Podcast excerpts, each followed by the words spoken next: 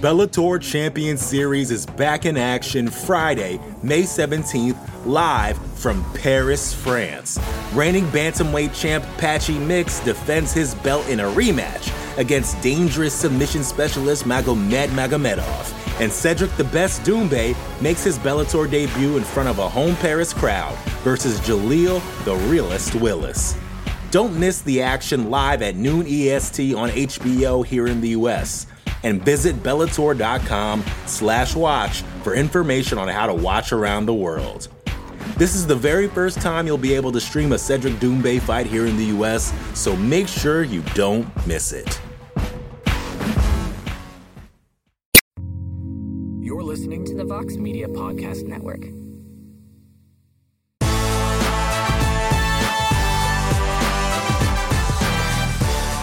What is up, my friends?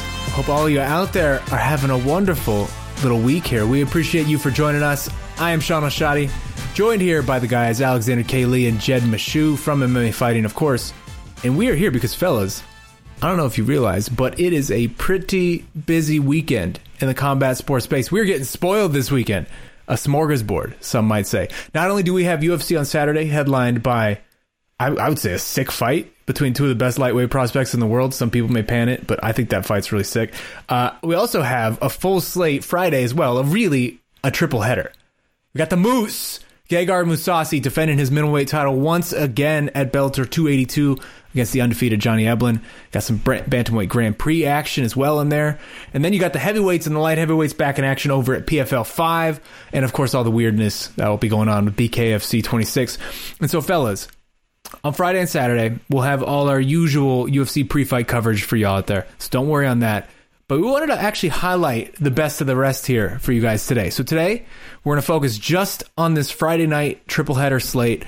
AK, I want to start with you. I mean, when you look at this Friday, at this weekend, do you like what you see? Is there enough out there in the non UFC world to entice you, to, to get you to come take a little bite?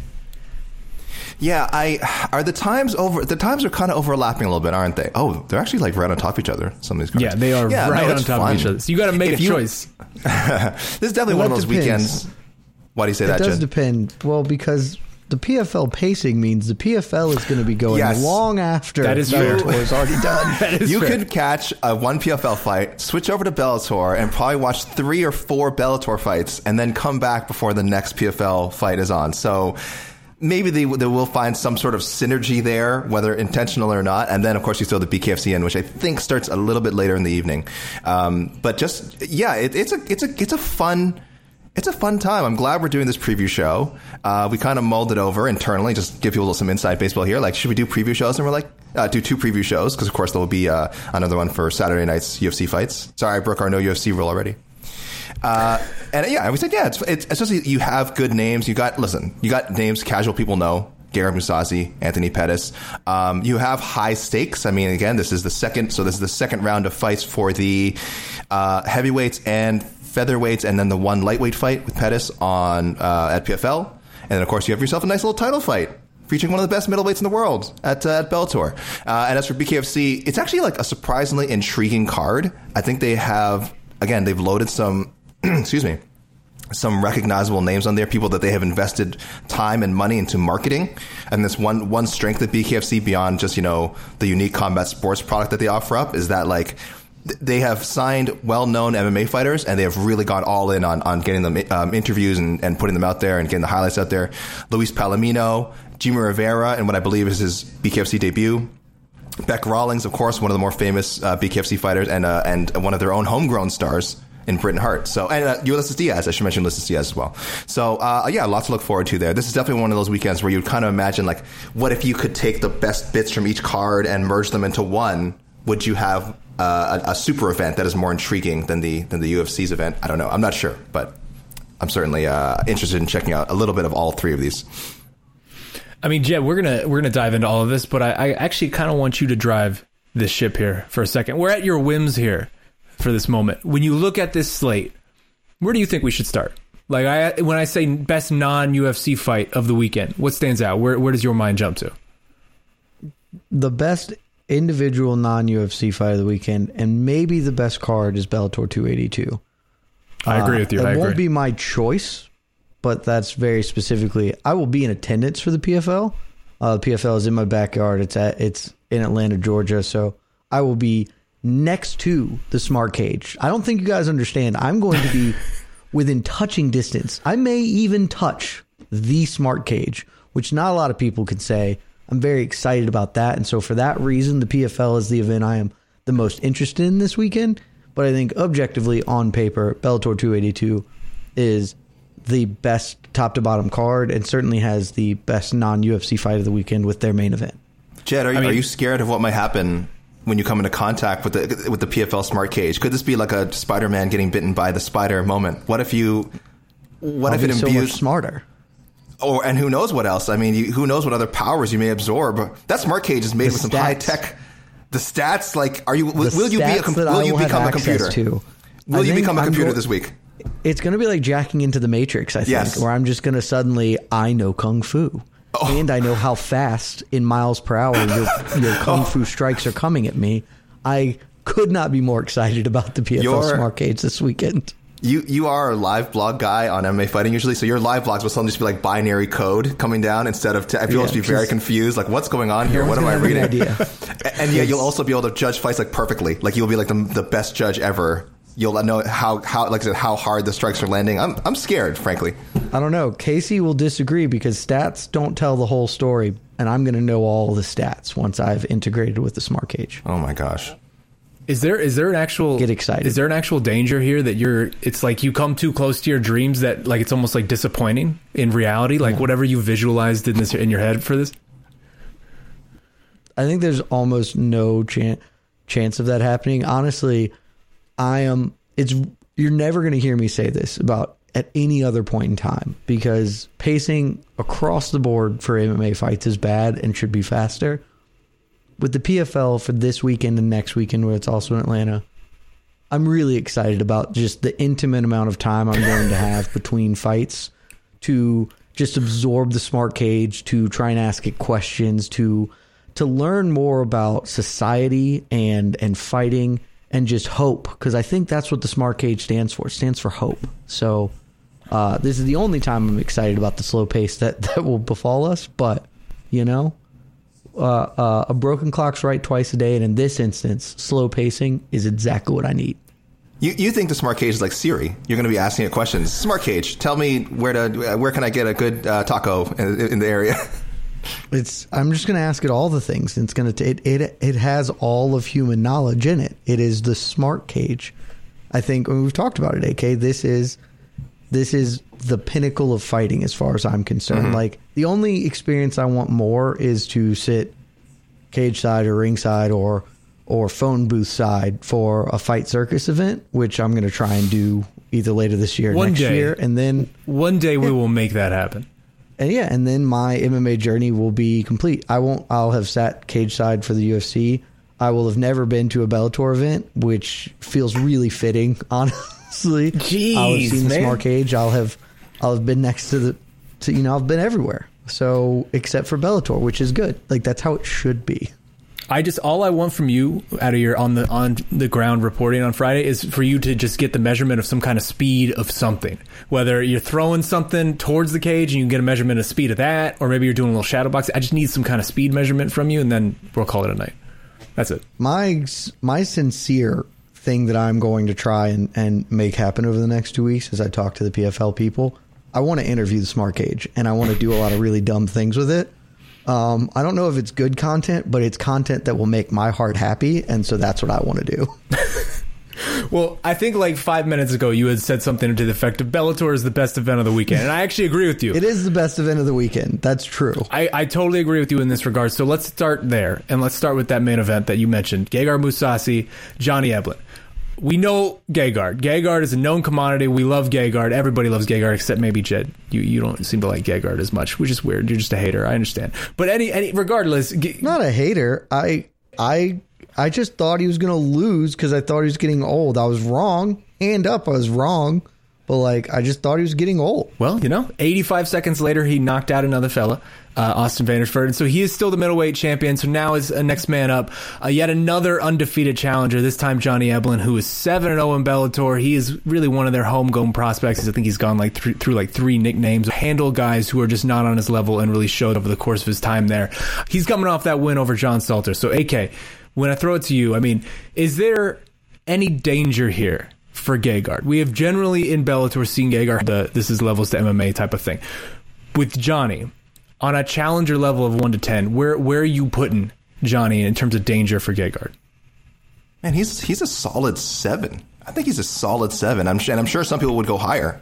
I'm probably not as familiar with uh, Johnny Eblen's work as a lot of people. I admit I haven't watched all of his fights, I'm sure some people have. Uh, great wrestling, which is you know something that people have used to defeat Gegard in the past. Though one could argue that he's kind of figured that out. He's kind of gotten over that. Also, you know, at middleweight, he's a he's a big 185er, so um, there's not like a size there's he, he'll be going in as the bigger man, I believe. I, I didn't get a good look at him and, and Eblen on scales uh, today, but I believe he'll be going as a bigger man. Um, I'm probably stealing some of Jed's points here uh, because I know Jed is always Jed has like has said before in the past, and I think that's why people think he doesn't like Gegard, is that um, Gegard Mousasi is in a weird situation in Bellator because so right now he is number three in the MMA fighting global rankings. He is behind only Israel Adesanya and Robert Whitaker, and he's in this unfortunately weird situation where he there is nothing he can do in Bellator to go over those two guys. There's liter- literally nothing. Um, I think even if Whitaker lost like a bunch of fights, it would probably be to someone else who would then take his spot, and then they would be number two. Mousasi just cannot rise, and unless Bellator starts somehow bringing in guys, um, you know, more uh, bigger name guys into into Bellator. Um, it just really Well, feels like crossover fight with Hitter. hitter. uh, yeah, uh, it's Rainer, De Ridder. I know, I, I know exactly how to, how Rainer, to derail you. De Ridder. I know exactly no, how no, to no, derail you will not derail me. You've already derailed. I'm already using your talking points for you, so you've already derailed me enough. Uh, but yeah, it, it just feels like eh, he has so little to gain because I loved the win over Austin Vanderford. I was like, that's hilarious. That's what should be happening. We all thought like he's in another world from Austin Vanderford, and he, he, he took care of business. Unfortunately, winning so definitively, definitively, then has any of his detractors going like, oh well, he just did what we thought he was going to do. He's just beating in, you know guys in Bellator that he should be beating, and and and in a sense, that's true in a sense that's true and i think the same thing will happen to Eblen.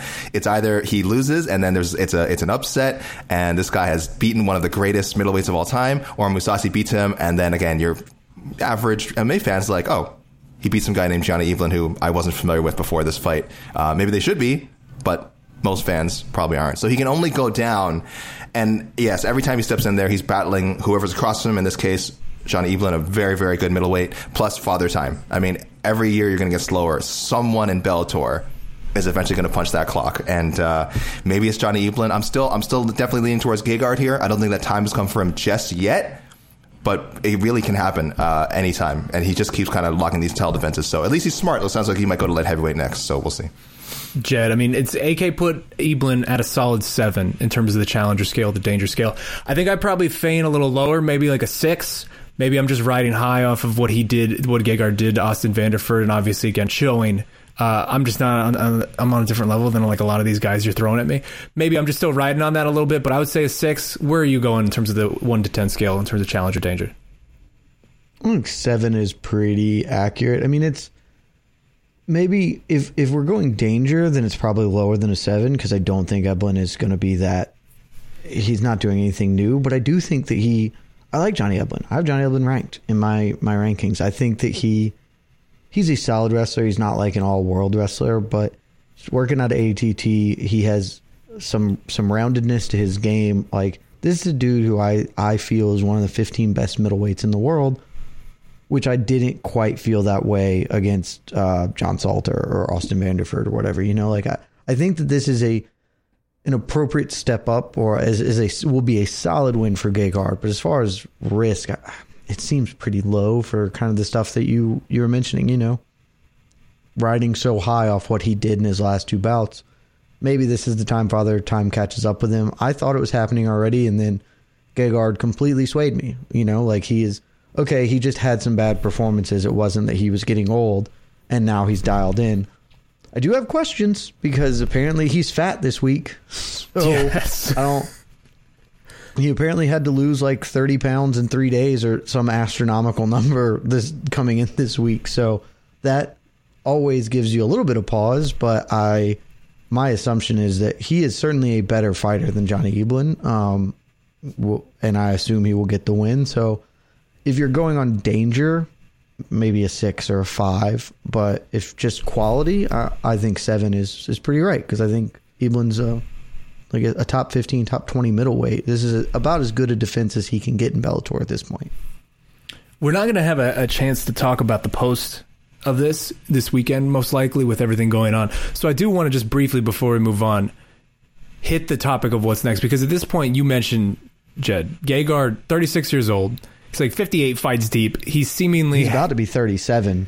His birthday's August 1st. It, it's coming up quick, and he is one of the few guys in this division who seems to just be defying age. Because you're right, I thought I, I've there's been at least multiple points in his career where I felt like he was either dropping off or maybe we're about to reach the end of it, and then he finds a new surge, and all of a sudden now he's like 12 and one over his last 13, and the one that he lost was a majority decision to Rafael Lovato, and that was like a really great fight. So like he's he's cl- very clearly still here, and he's still relevant. Who knows how much longer that that will last? How much more he has left in the tank? But just quickly, do you want him to go to light heavyweight after this? Like, is that the move to challenge for that light heavyweight title after after whatever this fight ends? And obviously, the light heavyweight situation's a little weird with Bellator right now. But ultimately, is that sort of what you want next from Gegard, or do you think there's still more for him in this 185 division? AK. Has that uh, Anderson Nemkov? They've been rebooked, right? I don't believe so yet. Rematch. How the hell has that not been booked yet? what the? I'm sorry. That's a whole. You know what? That's a whole other show. It's, Yeah. I'm sorry. I, for some reason, I just assumed because that fight was how long ago now? That fight was at least two months ago now. Longer? Maybe. Maybe it just feels. I don't know. You know, MMA uh, world moves so quickly. Maybe it feels longer than this. But that should have been rebooked within like two weeks. Like this is absurd. Um, yeah. I mean, th- listen. I said the only reason I'd love to see Mousasi go up there. Both those guys are a terrible matchup for him. I understand that. Uh, either Corey Anderson or, Vadim Nemkov. But again, that's a fight. He goes up, he loses, and it's just like a shrug your shoulders. Ah, he went back up to 205. He went to go, you know, become a two division champion. It, it happens, right? Because he went, uh, he fought, um he went down to fight Rory, right? Did he fight down to fight Rory? Oh no, Rory went Rory up to fight went him, up. and he beat Rory, and then he beat Rory's ass. Uh, but yeah, going him going up to 205 would be, you know, it'd be a fun challenge. He's been, uh, he was the Strikeforce light heavyweight champion, if I recall correctly. So you know, he has the credentials to say I've I've won a world title uh, in in this weight division before, and I would not. I think he'd be a pretty big underdog against either the top two light heavyweights in Bellator. But it's a it's a it's a low, it's a medium risk, high reward thing. If he loses, guess what? Goes back down to 185 and fighting the Johnny Eblens of the world again, the Austin Vanderfords. Uh, maybe someone who's on this card. Actually, I guess I don't know how we want to start digging into that. Anatoly Tokov is also will be competing. He's probably in line for a title shot next with a victory. Um, so yeah, there's it's light heavyweight is the next logical move for him. Those 185 fights are always going to be there, uh, and like I said, one of these guys is going to get him eventually. But he may as well chase uh, chase some bigger fights before that happens. Yeah, I kind of agree with you. I, I mean, at this point, if you look at sort of Bellator's middleweight division, if Gegard can get through Johnny, like he has more or less gone through everybody pretty notable at this point. Like maybe you have a Lorenz Larkin out there or something who with a little bit of a name, or like you said, Tokov, but you're kind of starting to reach. You're reaching like Romero Cotton levels of like we're just throwing anybody in here. What, what do you think, Jed? Tokov's the only guy who he's not interesting because no one cares. Um, so you can't use the word interesting, but like meritocratically is the only guy who would make sense. Assuming Tokov wins this weekend, like he may well not. I, I don't know. Probably is going to, but we'll we'll see. Uh, yeah, I just I wanted to go up to 205 mainly because the fights are maybe they're not more fun. I, it's hard to say that for sure, but they're certainly more notable. Like if he goes up to 205, names. he There, they have a bunch of names there. yeah, the names are more interesting. Like a, a Rumble Johnson fight is objectively fun. Sign me up for that. That's great, yeah. like yeah, like that's a really fun fight. There, and it's. I know it sounds a bit weird to talk about like in this manner about a guy who was literally the current champion in an MMAfighting.com tremendous website. And MMAfighting.com's rankings is the number three middleweight in the world, but like I don't because they're because he can't do the thing where he fights like the best guys in the world because he exists in Bellator. I just want him to do the retirement tour, even if he's not going to retire. Like just Just do the thing, do the Legends tour. Because the dude's been fighting for 20 friggin' years. Like, 20 years of fighting. And so even if he still has tread on the tires, which somehow he does miraculously, he should not. But somehow It's he incredible. does. Like it's really incredible. I just want to see him fight people. Like I, I, no one will care about this fight. I mean, they would give a huge amount of a crap if it happened, but it's not a fight anyone's thought about. Give me Moose versus Fedor. That'd be fun as hell. Like, just oh. do that. Do that sort of like really weird, dumb stuff because like I don't care about him fighting Anatoly Tokov. Like no one does. He's done the thing. He will have defended a middleweight title a bunch of times. Huzzah. If you want to have him go get a light heavyweight title shot, that's cool. But I'm equally as comfortable just being like, I don't know, let's just roll out a bunch of people who also have big names and just bang our action figures together because that's a really fun thing to do. Oh my lord! You just took me for a ride there. I was I was in. I was all the way in. You're talking about Mus- Mousasi versus Romero. That's really fun. Mousasi versus Rumble. That's really fun. But then you said Fedor, and I got all tingly inside. And all of a sudden, that's all I ever want again. Isn't that really fun? That's, I've Isn't never even thought of that. I've never thought Yeah. of that matchup at all. But I cannot like that needs to happen now. That's the fight. it would be it would be unbelievable. Like, and that's the sad thing is Bellator's not going to do it because they lost all their fun. Like they don't they don't have fun in Bellator anymore. I they mean, they might be listening to this right now and might book it just to spite you. I hope like if you they did a bunch of things to spite me, they would be a much better promotion than they currently are. For being honest, so like I hope so because that would be. You guys don't. You're not good. And they're like Bellator has forgotten that they're not good. They think that they're like very good because they arguably have the best light heavyweight in the world or whatever. Like mostly you guys are just not as high quality as UFC. So you should also just be more than willing to have fun. And Moose Moose Fedor is fun as hell. Like that's just an incredibly fun fight. Moose would be hundred percent down to.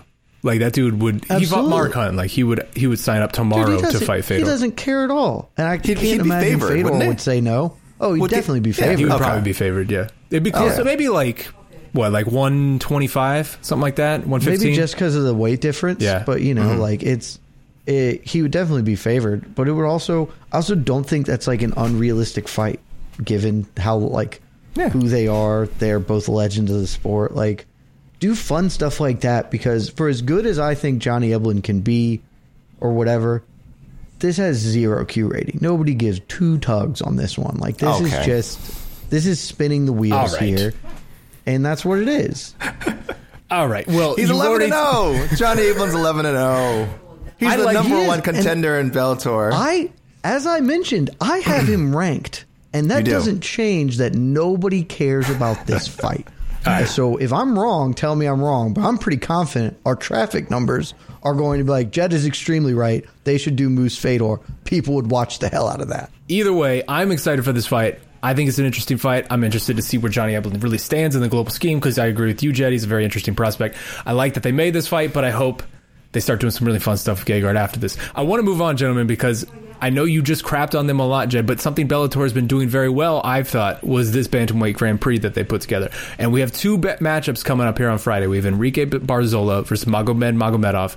The winner of that's going to fight Patchy Mix. And then the one everyone has their eye on, uh, Leandro Higo versus Danny Sabatello, the latter of whom has been making, I don't know, quite a bit of noise. Let's say that. He has been very loud. D Sabs is the man. Danny Sabatello, I would say five thou- like five times people the amount of people know him now than he did before his last fight. The winner of the, him versus Higo is going to fight Raufeon Stots for the interim title. So Jed, true or false? The eventual winner of this Grand Prix is fighting tomorrow night. Uh, n- false. Okay, who you I think mean, Stots? I, I yeah, I, Stots is is currently the guy I would have. I also think Danny Sabatello's game. Well, Danny Sabatello is easily the best person on the mic. Don't get me wrong. Um, and I I want him to win. Man, do I want him to win because he is a quote machine, and I absolutely love that. Uh, but the the stuff he said coming into this one is also just incredible. The hey, for the last you know every week uh, when we're training, you you get your partners to emulate fighters, and I'm like, I, I've just been asking all my my training partners, hey, fight me really shitty because Leandro Higo's a really shitty fighter. is just like an incredible line. It's unbelievable stuff, and it builds on his post-fight speech in his last win, which was one of like the five best post-fight speeches literally in the history of the sport. So I love Danny Sabatello, and Bellator would be well would be in a great spot if he managed to win. But I just think Raufeon Stots is is way his his style. He's a much better wrestler. He's going to be able to stuff the shots. He's a much better striker.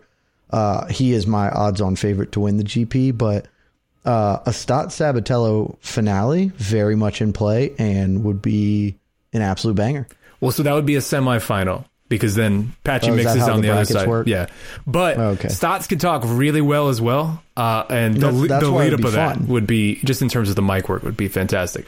AK, same question to you that I just asked Jed. I mean, we have four guys going to, on Friday night. Is the winner of this eventual, the eventual winner of this tournament fighting tomorrow night? I like like I like Magomed Magomedov, probably another guy Oh, that I- falls falls under the uh, nobody cares about this guy uh, Jed uh, category. Uh, is the winner? He's a good fighter. He is. He's a very good fighter. He's a very good fighter. Um, he's fought Stots already. I think he lost to him. Um, gosh, that's a good question. Is the is the winner? Because I'm No, not gonna I'm right- I- I'm right. Maybe I'm buying the the hype, but I actually think there's a very, very real possibility Dan Satel- Danny Sabatello is going to come out of nowhere and just win this whole thing. Yeah, and look, would- he has the That is style. the best case scenario. Listen, if when he you does have that, Bellator would be happy. Uh, not with. I mean, it would be like a Ben Askren type thing, right? Where like Ben Askren in cage maybe was not the most exciting guy, but there was something about his personality and something about his way he could, you know, sort of sell People fights. gravitated and to him. People did gravitate towards him. This is true. Now he was a little also more, but I mean, Askren also had kind of the pedigree, right? The pedigree, the national championships, uh, competing at the Olympics. So he had a little bit more of a mainstream pedigree than Danny Sabatello does. Kind of like you guys just said, Sabatello more so came out of nowhere. Like Askren came into Bellator with a name with with a name. Sabatello is like is like kind of homegrown in Bellator now. Um, and it's to his credit, and it's also how uh, I think Bellator has also done a decent job of marketing him. Like putting him in the main event is very smart. Uh, Leandro Higo, very reliable. Leandro Higo is kind of a weird. He's kind of a weird guy. Right? He just always seems to find himself in relevant fights, but doesn't win them ever. Is that unfair to say about Leandro No, Higo? because he's a really shitty fighter. Danny Sabatello told us so. No, you're not Have wrong not though. Because I mean, I think I, I think the three people that would be most like outstanding of the fights he's been in are Dantas, Caldwell, and Pico, and he lost all of them. Uh-huh. Uh-huh. Uh You know, I think he, he no, he beat Caldwell uh, the second time. The second time. So, uh, yeah, so he beat him He just beat time, him. Yeah, he just yes, yeah, but yeah, that's right. He did lose the first time, and He also missed uh, weight yeah, twice a, in a row, so you know there's hit Yes, he's a weird case. He's just always getting. He's always in the main cards. He's always getting like co-main or main opportunities, and yet never seems to win the big one uh, when it matters. And I, and I don't think that's going to change on Friday. Yeah, I think Sabatello's style is perfect. I, I always I always favor like when you're talking about guys who can become champions, guys who can win tournaments like this. I always favor fighters who have an A plus skill, right? And and not everyone in MMA does. Uh, he is an A plus wrestler, A plus grinder.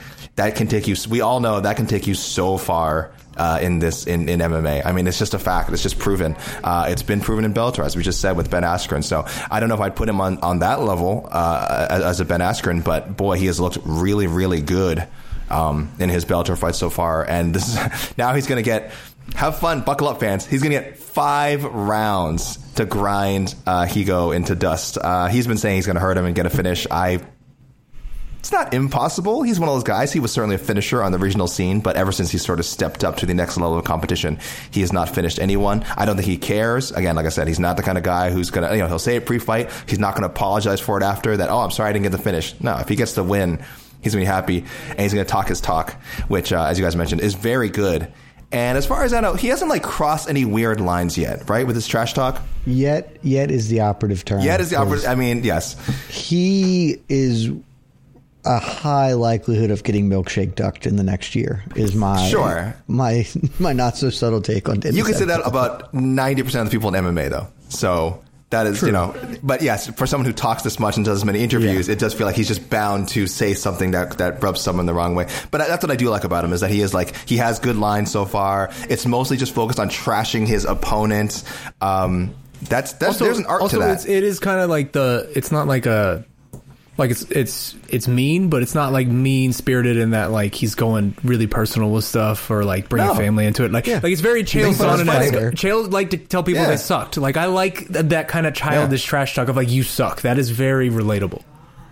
Yeah, Danny Sabatello is the spiritual successor to Chael Sonnen. I know Colby Covington desperately that. tried to do that, but Colby Covington never was never in on the joke enough to do it, and I think Danny Sabatello is, and so like it, it hits differently and it's way funnier. Also, Colby Yeah. isn't. And the I don't think. I don't think Colby's as quick on his feet. Like a lot of that stuff's rehearsed. Danny, no, Danny, it feels Oh, like no, it's much no, quicker. no, no, no. Colby has zero wit to him.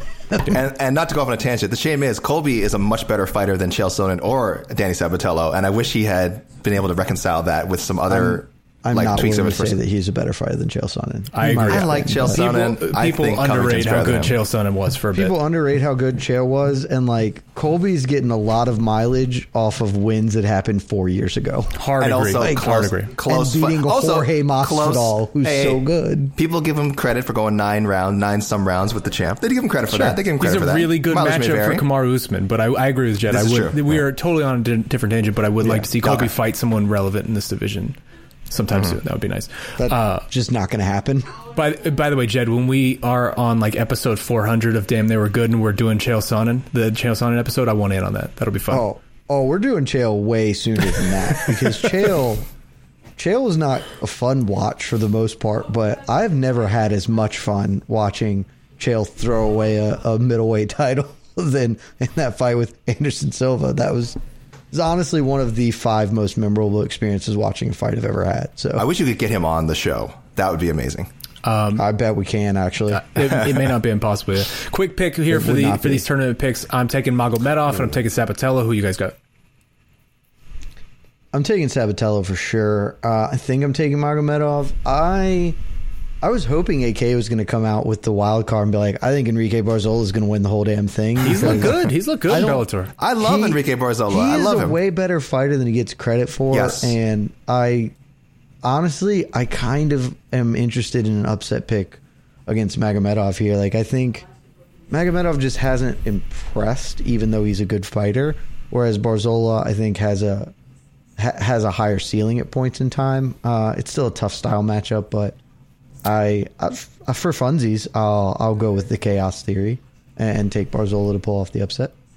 All right. I could definitely see this becoming a damage versus control situation. I could see a lot For of sure. right, a lot of a lot of upset. You know, uh, uh, Magomedov wins a split decision, and a lot of people upset. Like, no, but Barzola was killing him in round one and two, first half of round one and two. For you know, this it, it started grinding. it. Yeah, I could see that happening, but I'll, I'll go with the least fun option uh, and go with Magomedov, and then uh, and he uh, Sabatello, of course, to advance.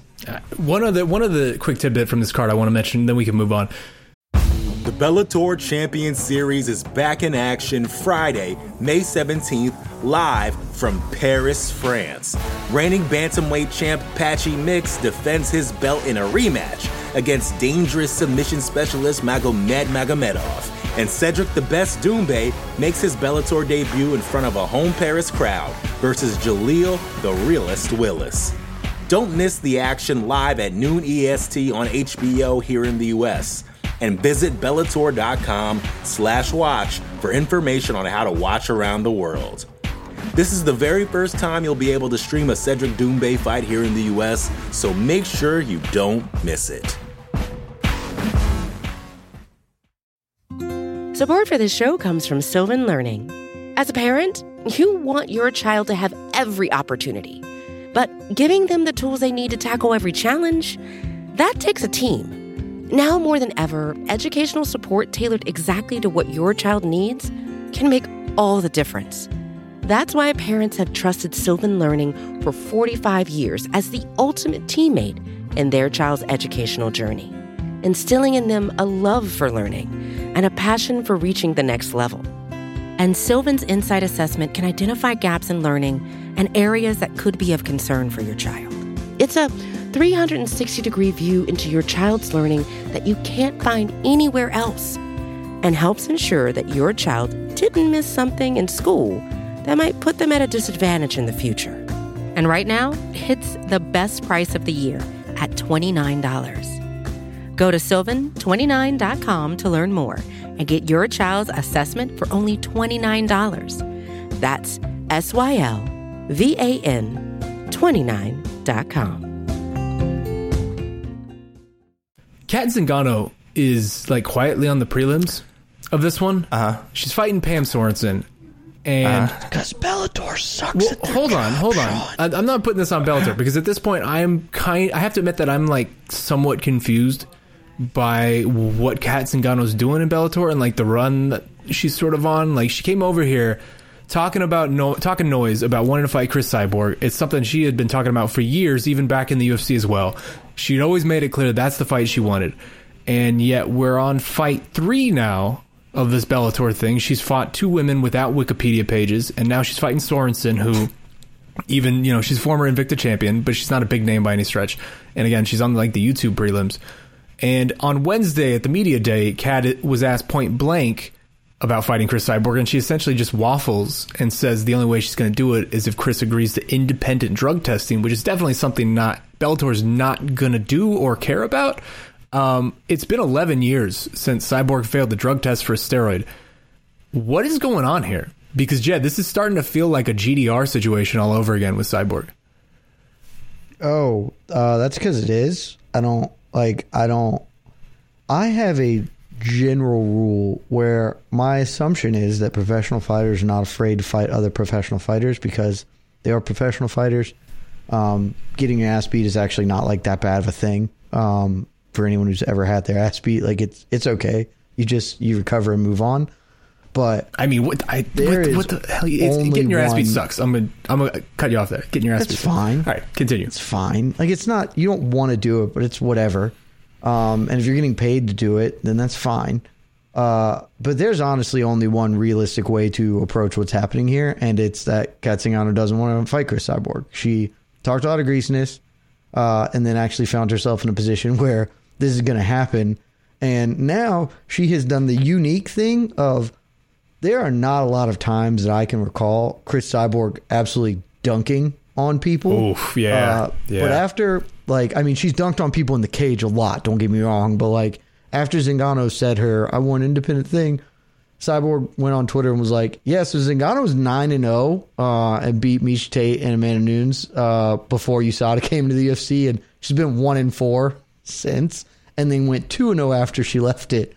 So really, who needs who needs the testing?" And like, I'm not here Also, to say she threw in a like have fun fighting on YouTube type of thing as well. It, Oh, it was a real Like- 10-7. It was it was Oh, money. she she dunked all over her, and I am not in any way saying Kat Zingano's on the gas because uh, one, I don't care, and two, it probably isn't. But like, it also just doesn't matter. But if you're just gonna come, if you're gonna come talking reckless, you need to be ready to not get absolutely throttled, and she did. So like, losing the the war of words to Cyborg, and certainly losing the fight if and when that happens, is it's a bad look. Everything she's done is bad. It's still very stupid that Bellator put her on the prelims. Like, this is ostensibly a woman you're going to have fight ostensibly your champion, though I guess Cyborg's contract situation is in a bit of limbo or whatever. So I don't know what the hell anyone's doing here. It's all bad. Um, and it's just par for the course with Bellator these days. AKs, what is Yeah. what do you make of this? Well, for one, I would have loved to have seen Kat Zingano and Pam Sorensen as the main card opener. I, I get it. Brennan Ward and Cassius Kane, I guess they're assuming will end in sort of like an exciting finish. That's probably why they put it out there. And that's fine. That's that's always good reasoning to make a fight a main card opener. But they have like a former lightweight champion on there. Brent Primus is on the prelims. Uh, Anatoly Tokov, who we said might be the next middleweight title challenger, is on the prelims. Sabah Homasi versus Macon Mendoza has like has some heat behind it. That's that like there's a lot of card fights they they could have put as the main card opener. I get it. You want to have the two uh, uh, uh, Grand Prix fights on the um, uh, on the main card, so you can't move those. A little bit of an odd choice though of Brennan Ward and, and Cassius Kane. With respect to both those guys, Alejandra Lara, she just she just recently fought for a Bellator title and is always very fun to watch. Anyway, uh, but yeah, with regards to uh, Kat Zingano, my, my, my only thing would be I assume she's getting paid the same no matter who she fights in Bellator at the moment. Again, they don't have pay per views. I know they've flirted with the idea of having a pay per view someday, and they've had them in the past, but they don't. They're not going to hold one anytime soon.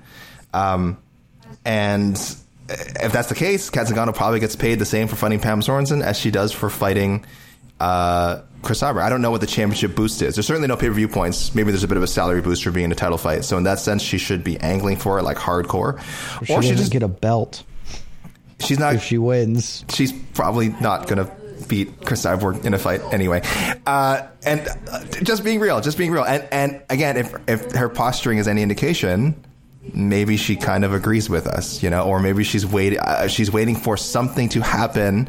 Maybe she's waiting for Chris Cyborg. To, she thinks Chris Chris Cyborg will become a free agent or something. Yeah, maybe she wants to get a vacant. that's my read on it. featherweight title, which that is. feels right. That's my read but on I mean, sure. n- uh, yeah, and I guess that'll that'll be a salary increase there, but like no one will care.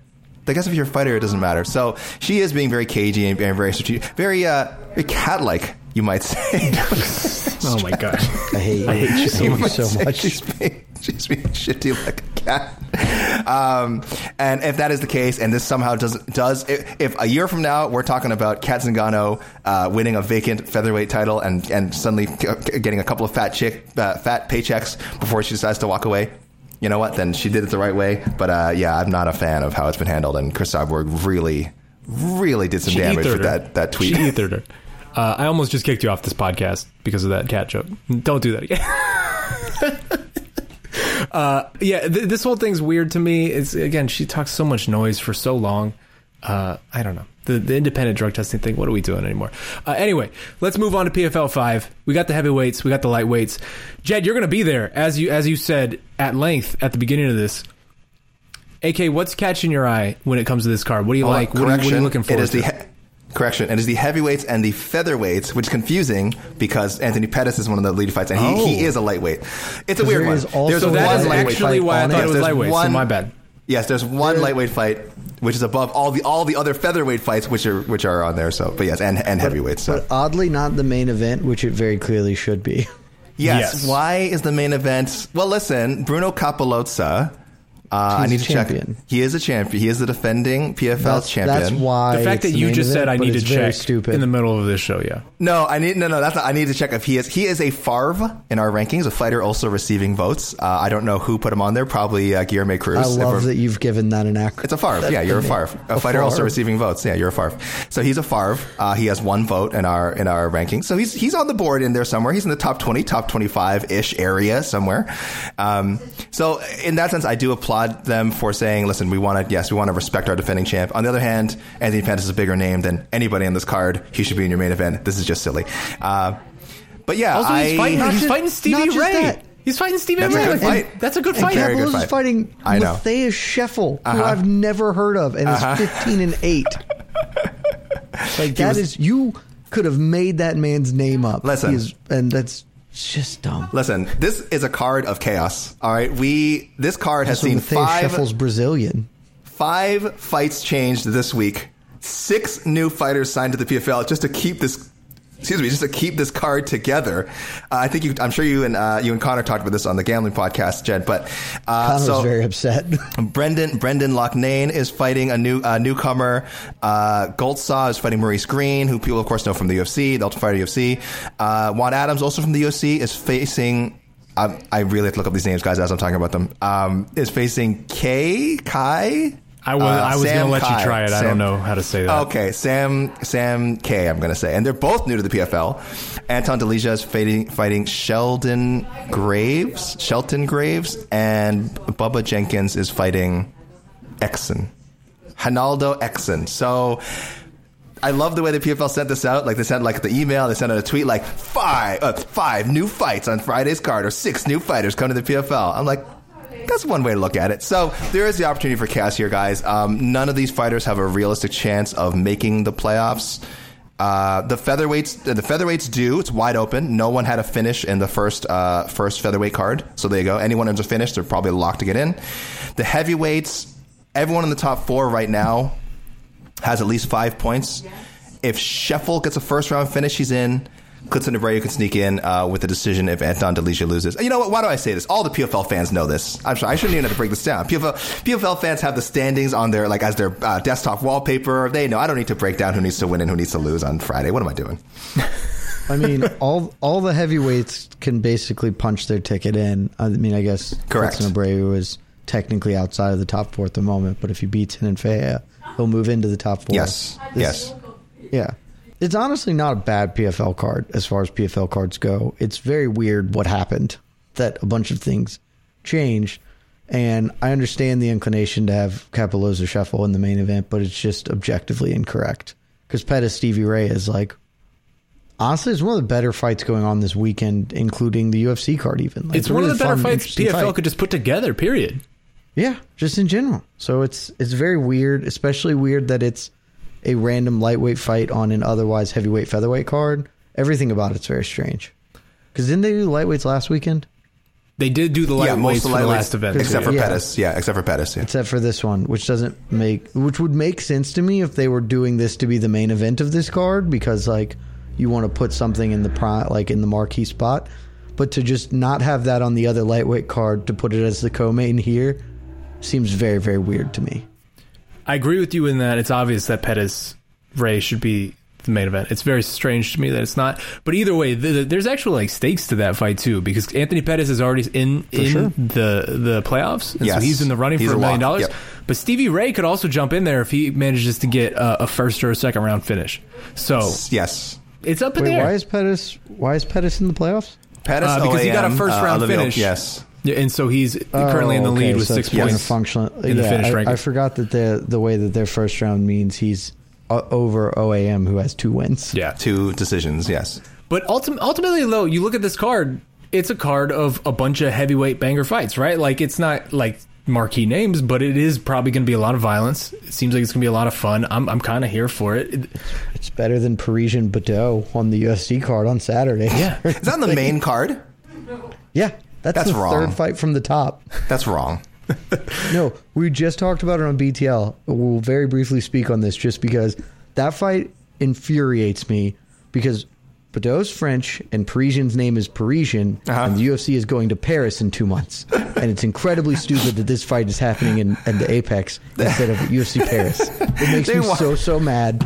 I'm so mad about it. I cannot express to you these are how mad that these are me. men's lives. They can't wait two months. They got bills to pay. They, they come on. Joe- Also, Joe those guys Silva aren't is selling- rolling over in his grave. those guys aren't though he selling a is single more ticket in France, if we're being uh, honest. No, but Joe Silva would have never allowed this to happen. That fight would have 1000% happened in the undercard of UFC Jen, Paris. how about this? It's going to end in a weird no contest. They rebook it for UFC Paris. That's what Mike said, and I Okay. desp- I don't care how it ends, just rebook it for UFC Paris. Whoever wins, No matter what. happens.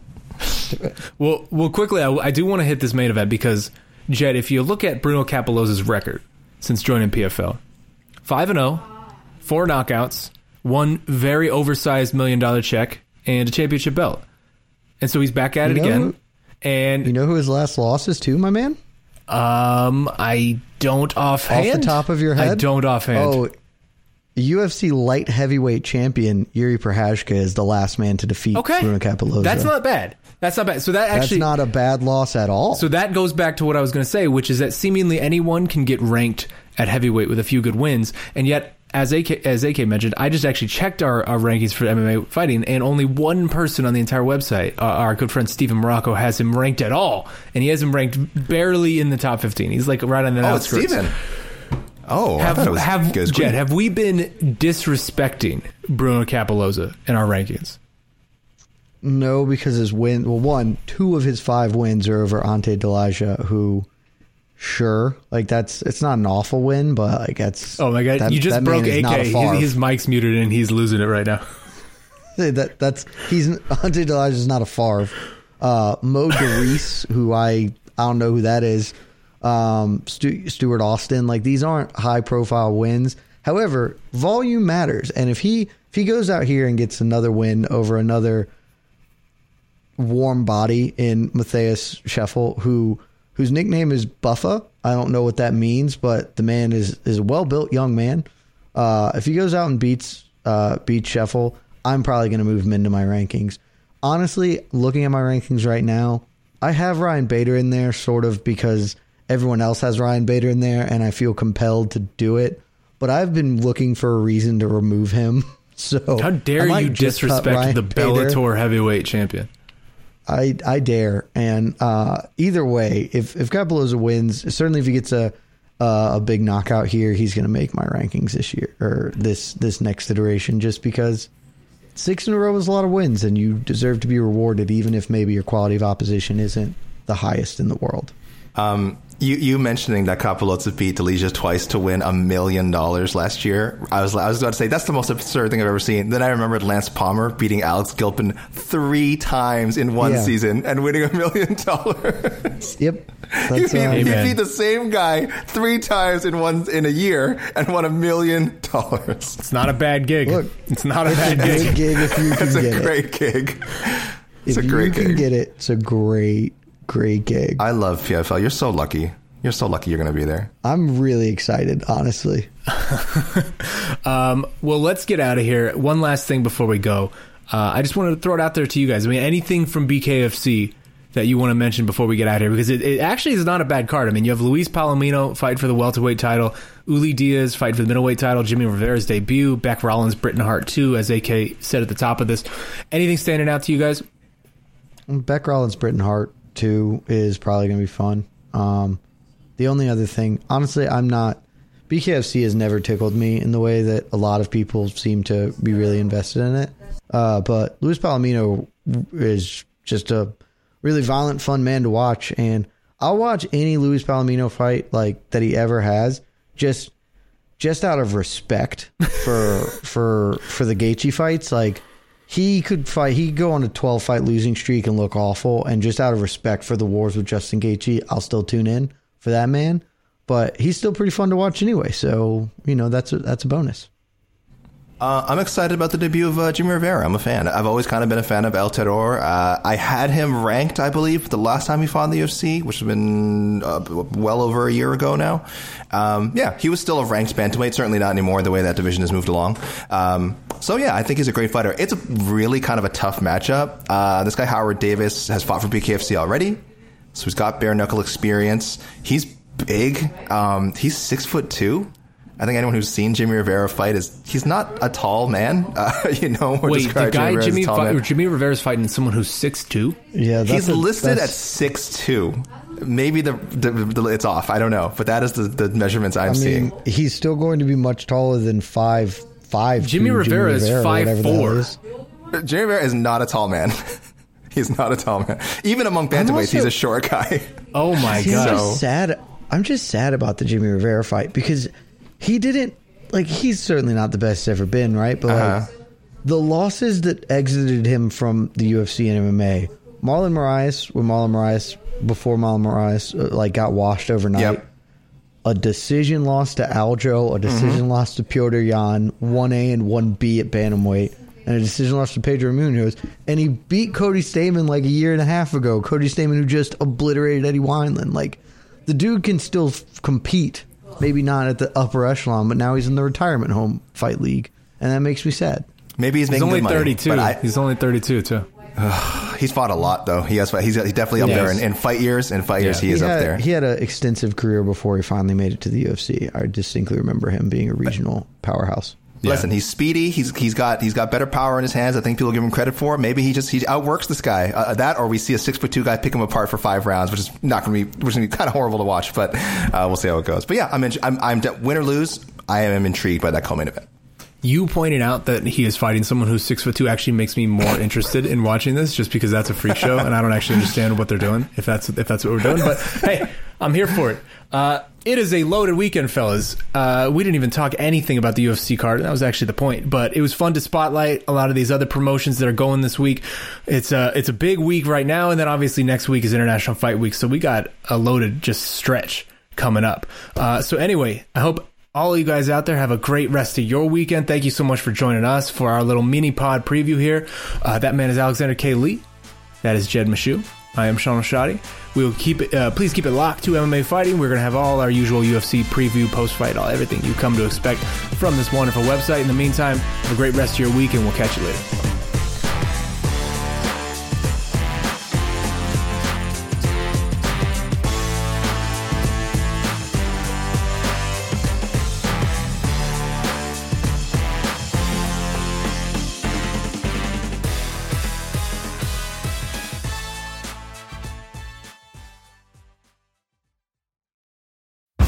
Bellator Champion Series is back in action Friday, May 17th, live from Paris, France. Reigning bantamweight champ Patchy Mix defends his belt in a rematch against dangerous submission specialist Magomed Magomedov. And Cedric the Best Doumbé makes his Bellator debut in front of a home Paris crowd versus Jaleel the Realist Willis. Don't miss the action live at noon EST on HBO here in the US. And visit Bellator.com slash watch for information on how to watch around the world. This is the very first time you'll be able to stream a Cedric Doumbé fight here in the US, so make sure you don't miss it.